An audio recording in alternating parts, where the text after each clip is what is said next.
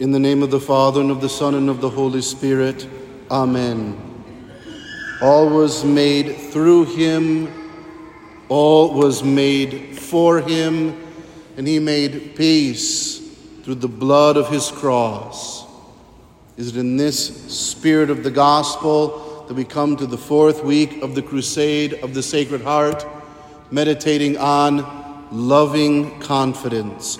All things were created through him, all things for him, and he has made peace by the blood of his cross.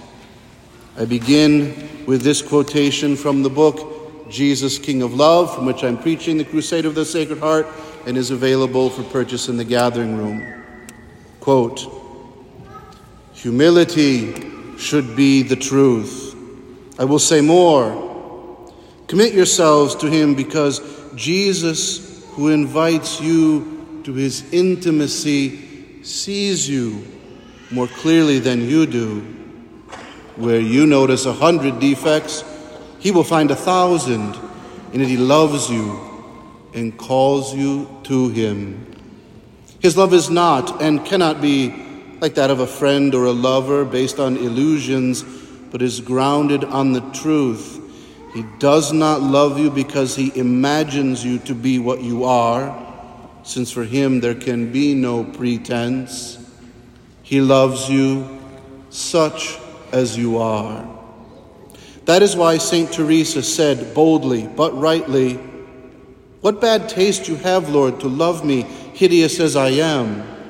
But do not on any account change that bad taste, lest I be exposed to the danger of your putting an angel in my place. Having heard that quotation, Jesus does in fact love you and me the way we are. We can find profound meaning in the passage of the Good Samaritan.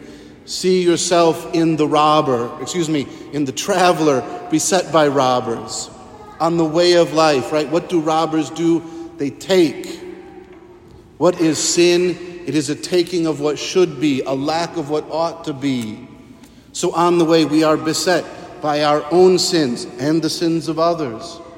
Our own vices we have not yet conquered and drag us down into the ditch, and the vices of the others and trials that might beset us.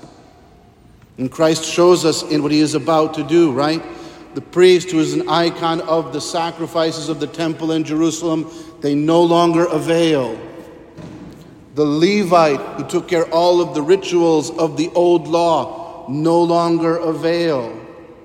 It is the Samaritan, the unlooked for one, the unexpected one, the strange one, the one who will ultimately be called the other, the one who will be cast out, the one who will be beset by violence and torture, who is the Christ is the one who comes and gives aid and anoints what? With oil and water.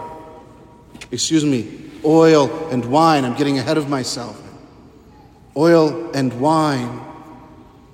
When you were baptized into Christ and washed of your sins, you were immediately anointed with oil. That sweet unction of the Holy Spirit in your life that will continually, every time you go into the confessional, well up. Every time you beg Christ for help to overcome yourself, will well up. Every time you take up your cross, will well up in you. That wine on the holy cross where he made peace, out from his sacred heart would flow blood and water. The baptism which brings you the anointing of oil, and the blood, the wine that becomes his blood and his flesh, that makes you strong, nourishes on the way.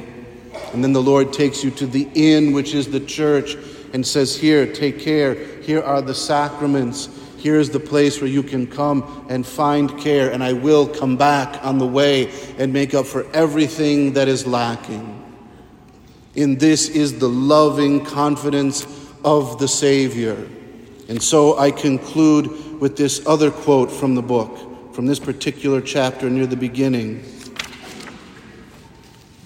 If He, the God of pardon and grace, the God of mercy and tenderness, the Word made flesh to redeem us, the God crucified and hidden in the sacrament, does not inspire me with a blind, immense, and unbounded confidence.